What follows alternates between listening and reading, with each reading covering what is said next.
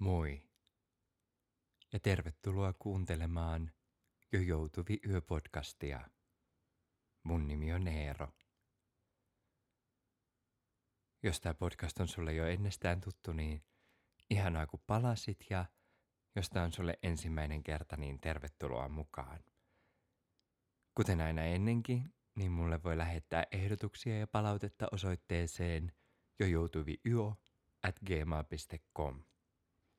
Mua kiinnostaisi erityisesti kuulla mun kuuntelijoilta, mm, oliko se Yhdysvalloista, Latviasta ja Portugalista, tai siellä olla jotain muitakin maita. Miten, mä haluaisin kuulla, että miten sä oot päätynyt kuuntelemaan tätä podcastia. Ootko se kenties suomalainen, joka on muuttanut sinne, vai onko sulla suomalaiset vanhemmat, vai, vai opiskeletko sä suomea?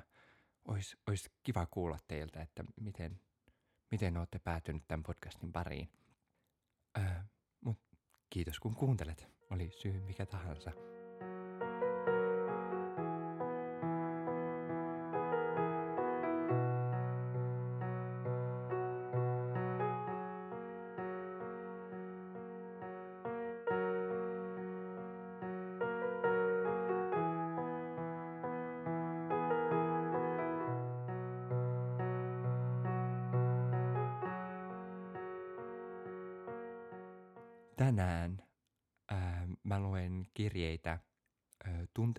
Tuntemattomalta, nimettömältä suomalaiselta, joka lähti vuonna 1880 Amerikkaan etsimään uutta elämää ja uusia seikkailuja.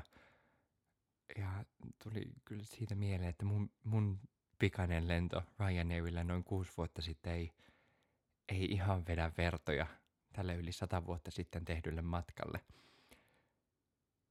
Ei siitä, ei siitä sen enempää. Nyt, nyt on aika laittaa kännykkä pois, päätyynyyn, ottaa muutama syvä hengitys, rentoutua ja vaan kuunnella.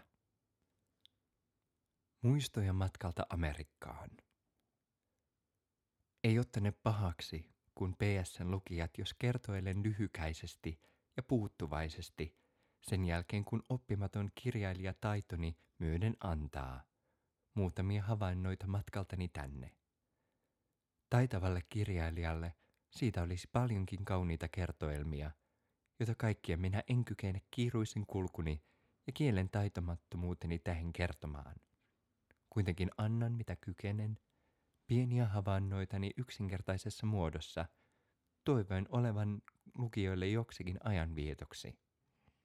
Toukokuun 30. päivä 1880 lähdin rakkaasta kotikylästäni Peen kirkolta, jossa olin syntynyt talonpoikaisista vanhemmista. Kovain kohtausten kautta olin vihdoin joutunut torppaan, ja isäni kuoltua jouduin vieläkin epäilyttävämmälle kannalle – toimentuloni puolesta, ettei ollut muuta tarjona kuin kirvesvarresta henkeni elättäminen.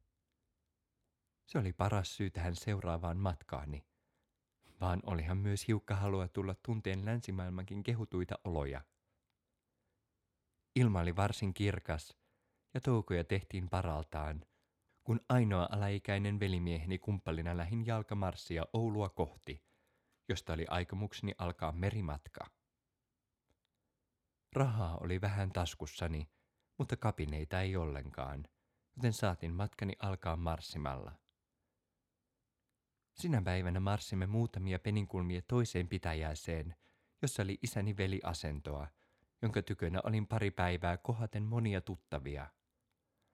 Tämä oli ensiaskel sille suunnattoman pitkälle matkalle, joka oli edessäni, ja se taival kului tietämättäni, houraillen monia menneitä aikoja ja muistoja – sillä sydämeni oli vähän liikutettu, erotessani kaipaavaisesta äitistäni ja monesta muusta arvoisesta tuttavasta lapsuuden leikkiveikosta.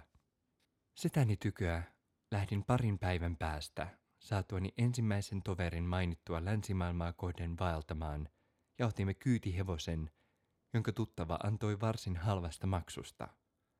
Sillä pääsimmekin varsin pian Oulun kaupunkiin juuri samana iltana – vaikka matka oli lähes seitsemän peninkulmaa. Asunnon otimme erään tuttavani ELn luona, jossa tulin viipymään lähes viikon päivät huonon laivojen kulun tähden. Oulusta ei ole mitään merkillistä kerrottavaa, koska useampi PSN lukija sen tuntee paremmin, eli ainakin yhtä paljon kuin minäkin. Ja itse kohdalleni myös ei tapahtunut mitään muuta muistettavaa kuin se, että tässä tuli ero veljestäni, joka oli seurannut minua tähän saakka, vaan nyt palaisi takaisin.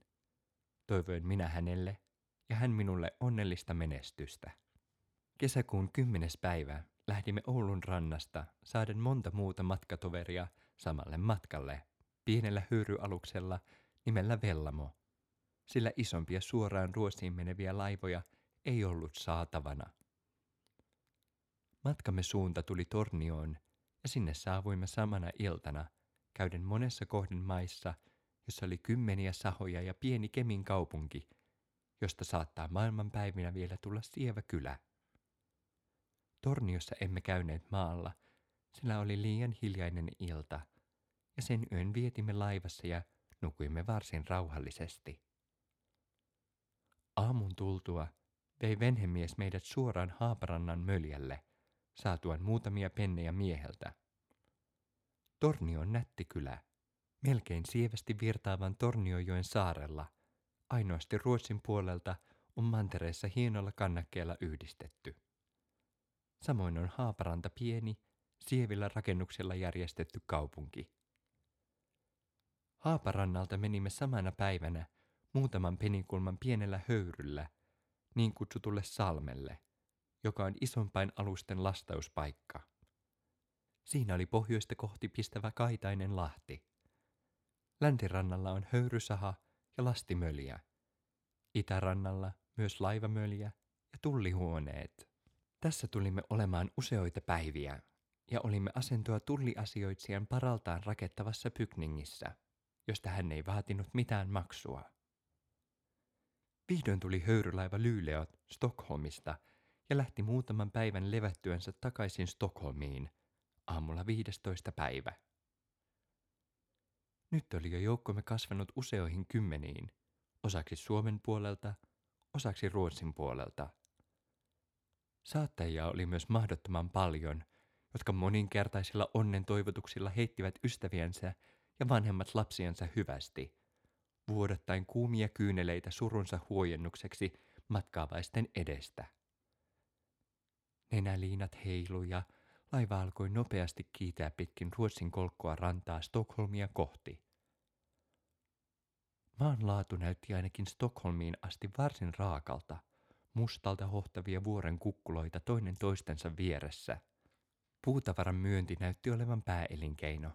Sen todistaa ne lukemattomat höyrysahat ja satamat, joissa oli kymmeniä plankuilla ja palkeilla lastattavia laivoja. Samana päivänä kävimme Luulajan kaupungissa, jossa viivyimme neljä tuntia ja saimme taas lisää matkatovereita ruotsalaisia koko joukon. Luulajan kaupunki oli kooltaan noin Raahen kaupungin kokoinen sievällä paikalla. Samana iltana kävimme myös Piiteossa, se on pieni ja kaitakatuinen kaupunki. Aamulla 16. päivä kävimme Östviikin puurikkaassa Sahahaminassa, jossa oli kymmeniä laivoja lastattavana. Sen perästä seilasimme kelpovauhtilla ja jälkeen puolen päivän laskimme Uumeon satamaan – itse uume on maalla yhden peninkulman päässä, jottei näy. Tämä satama oli pohjoista kohti pistämän Lahden rannalla, rakettu jyrkän vuoren reunaan, koltaan kuin pieni kaupunki. Ilta oli jo käsissä, kun lähdimme tästä, ja tuuli vastainen ja jotenkin kova, jotta laiva kiikkui kelpolailla. Mitään vahinkoa ei kuitenkaan tullut. Seuraavana aamuna tulimme Sunsvalliin, Tämä kaupunki on länteen pistävän lahden perässä, korkeitten vuorien välissä. Kaupungin suuruutta en tiennyt, vaan näytti hyvin raketulta. Tässä vasta lähtee rautatiet etelää kohden, ja satamassa näytti olevan vilkas liike. Vuorten rinteet on varsin kauniit kaukaa katsoa, joissa tuuheat koivumetsät peittää harmaan kiven. Sen päivän purihimme käymättä missään satamassa – ja seuraavana aamuna kello kolme pääsimme tuohon ikivanhaan Stockholmiin, Ruotsin pääkaupunkiin. Siellä tulivat heti vastaan nuo rahanpersot matkustajalinjain asiamiehet, kukin kehuen omaa linjaansa ja tarjoten matkapiljettejä toistensa kilvalla, itse hintaa tingäten ja helpottaen. Me suostuimme Allan linjan asiamiehen tarjoukseen ja hän laittoi kortteeripaikan, jossa tulimme viipymään pari päivää. Ostimme piljetit Allan linjan konttorista Houghtonin asti Michiganissa Pohjois-Amerikassa. Niihin menetimme lähes parisataa kruunua. Siihen myös ruoka ja kyyti. Stockholmi on juuri kuin veden päälle rakettu, sillä kaupungin läpi monessa kohden juoksee kivilaitaiset kanavat. Se on länteen menevän lahden keskikohdalla. Vahvin osa on saarenmoisella niemekkeellä. Stockholmi jakautuu useampaan osaan. Eteläpuoleinen on rakettu korkealle kukkulalle, jonka alatse menee yksi rautatien tunnelikin. Keskimmäinen osa on myös kukkulanmoinen – ja sen keskustalla seisoo Ruotsin kuninkaan linna muhkeana, rakettu nelinkulmaan, neljällä portilla, ynnä myös vahvalla tallikartanolla päärakennuksen sivulla. Muutoinkin on Stockholmi rakettu mahtavan korkeilla kivirakennuksilla ja kaitaisilla kaduilla, joten kaupunki näyttää sisältä varsin kolkolta. Monessa paikassa on joku tori tai huvipuisto, jossa useassa seisoo Ruotsin mahtavain hallitsijan muistopatsaat muistuttaen moneen polveen heidän urhouttaan ja hyviä töitään. Länsipuolella keskiosaa seisoo mahtava Ritariholman kirkko, korkeinen rautatornineen ja muine veistoksineen. Siinä säilytetään edesmenneiden kuninkaiden ruumiit ja sotaaseet. Se on muistojen temppeli Ruotsin vaiheista. Pohjoispuoleinen osa on myös lavea ala ja vahvasti rakettu paremmin lakialle maalle – Laivaliike näytti vilkkaalta ja kauppahuoneet vahvoilta. 19. päivä illalla kello neljä lähimme Stockholmista. Pienellä kanavalaivalla Göteborgia kohden, käyden monessa kylässä ja kaupungissa, sillä kanava kulkee maan poikki suurten järvien, Vetterin ja Vennerin kautta. Stockholmista on ensin saariston tapaista purjehusalaa, pitkät matkat, maaton vuoriset – vaan jo paljon kauniimmat kuin Pohjois-Ruotsissa. Vihreät lehtimetsät useammalla puun sortilla, joiden keskellä seisoo siistit rakennukset ja paljon jo viljamaitakin, jotka oli jo kesäkuulla täydessä kukoistuksessa ja ruvis jo isolla jyvällä juhannuksen aattona. Tämä kanava kulku oli varsin hupaista näin kesäsydännä, jolloin on kaikki kukoistavaa, ja kun oli hidas kulku niiden kymmenien sulkujen tähden – joita oli rakettu maan epätasaisuuden tähden, että laiva kulki joskus korkeitten vuorten ylitse aivan nostoveden avulla, jolloin sai kävellä maalla monia virstoja ja nauttia sen tuoksuavia, monenvaihtoisia lemuja. Vetterin järvi on kaunis näköala. Etäältä näkyvät viheriäit vuoren kukkulat ja monet saaret kylien ja kaupunkien kanssa sen rannalla, esimerkiksi Maariestad. Vetteristä alkaa taas kanava, jonka varrella on monta rautapajaa ja viljavia maita, ja sen perästä lavea Vennerin järvi monine saarineen ja salmineen. Sen yli purjehimme Vennersporin pieneen, mutta viheriöillä lehtipuistoilla kaunistettuun kaupunkiin, jossa seisoo eräs muhkea rakennus, arvaten jonkun muinoisen kuninkaan tai ruhtinaan omistama. En sitä vissiin tullut tietämään. Tästä paikasta alkoi joki, joka kestää aina Göteborgiin asti. Sitä kun purhimme jonkun aikaa, niin tulimme muutamaan rautatehdasten kaupunkiin erään mahtavan kosken partaalla. Siinä oli taas täytynyt hakata kanava, noin pari virstaa pitkä, joen sivulle kosken tähden aivan kovaan kallioon ja varustaa kymmenillä suluilla. Sen perästä seilasimme hiljaa virtaavaa Jööttäjokea – sen suulla olevaan Göteborgin kaupunkiin, johon saavuimme 22. päivä aamulla jossa tulimme olemaan kolme vuorokautta ja vietimme juhannuksen katsellen sen ihanuuksia ja Ruotsin kansan siistiä elämää. Göteborgin kaupunki on hupaisempi kuin Stockholmi. Syystä, että on rakennukset kaikki uudemman mallin mukaan ja siistimmästi raketut. Sekä että se muutoin on avarampi ja kanavilla kaunistettu ristiin rastiin kymmeninen rautasiltoineen sekä useilla kävelypuistoilla ja huvimajoilla somistettu. Erällä kaupungin kulmalla on lavea kenttä, joka näytti sotaväen harjoituspaikalta sen pitkästä kanuunarivistä ja valkeista teltoista päättäen. Siinä paikassa kävelimme juhannusiltana, jolloin oli huvilat ja puistot täytetty juhlavierailla. Erässä puistossa oli muistopatsas, joka kuvasi kahta miestä tavallisessa koossa, jotka olivat rakastaneet yhtä neitoa, ja sen tähden olivat päättäneet, ettei kumpikaan sitä pidä saaman, ja köyttäneet itsensä nahkavyöllä yhteen ja siinä toisensa veitsellä surmanneet. Kantakiven neljän kulmaan oli kuvattu yhteen itkusta nääntyvä morsian, toiseen lempeä rakkaus ja kahteen heidän riitaiset kumppanukset ja morsiammen hartaat rukoukset. Göteborg on kokonsakin puolesta vahvimpia Ruotsin rannalla muutoin vilkasliikkeinen satamassa ja rautatiellä. Nyt olimme matkustaneet Ruotsin poikki. Nyt oli edessä myrskyinen Pohjanmeri ja takanamme vasta lyhyt askel tästä matkasta. Joukkomme oli karttunut moninkertaiseksi. Pitkin Ruotsin maata saimme lisää siirtolaisia. Göteborgista lähimme 25. päivä poikki Pohjanmeren Englantiin. Kun lähimme matkaan, oli kaunis ilma, vaan seilattuamme iltapäivälle asti alkoi ilma musteta ja aallot vyöryivät vaahtopäisinä, joka yön tullen kiihtyi jotenkin ankaraksi myrskyksi ja kesti aamuun saakka, huutoen laivan kanta suolaisella vedellänsä. Laiva heilui ankarasti, joka vaikutti etenkin vaimoväelle pään pyörettä ja oksennusta. Aamun tullen tuli taas kaunis ilma, joka sitten kesti hulleen saakka. Hullen satamaan saavuimme 27. päivä.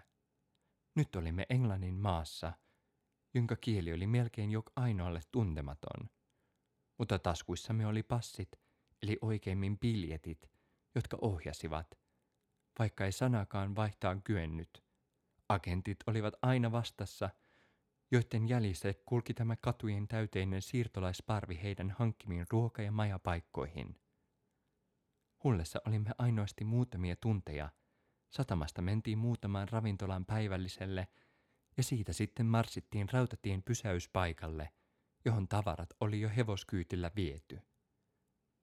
Kaupunki näytti hyvin raketulta ja ei aivan pieni, ja vilkas liike oli satamassa, joka oli täytetty kymmenillä suurilla aluksilla. Rautatien höyryhepo alkoi meitä kiidettää Liverpoolia kohden kello yksi jälkeen puolen päivän, ja kello seitsemän olimme Liverpoolissa – siis poikki tuon mainion Englannin saaren kuuden tunnin matkan aikana. Tämä matka oli varsin hupainen. Hepo juoksi, että raudat rämisi, useat kerran käyden maan alla ja toisin ajoin kaupunkien päällä. Kesä oli parhaassa kukoistuksessaan ja ilma kaunis. Maa oli läpiasuttu ja viljelty. Rautatiet risteili sadoin ristein ja koko maa oli täynnä suuren teollisuuden merkkejä – Koko rautatien varsi oli loputtomia tehdaskaupunkeita, joissa sadat höyrykoneiden tornit suihkusi savua ilmaan. Englanti lienee siis teollisuuden maa ja lähde, josta se vuotaa yli Euroopan. Maanviljelys näytti kukoistavalta, maantilukset pieniltä, ahtauden tähden, viljalajeja oli vehnä, potaatti ynnä muuta lajia. Liverpooliin jäimme kolmeksi päiväksi ja oli meillä siis vähän aikaa katsella tuon mahtavan kauppakaupungin häärinää ja avaraa alaa. Se onkin useat engelskapeninkulmat joka haaralle, ei voi outo laitaansa löytää.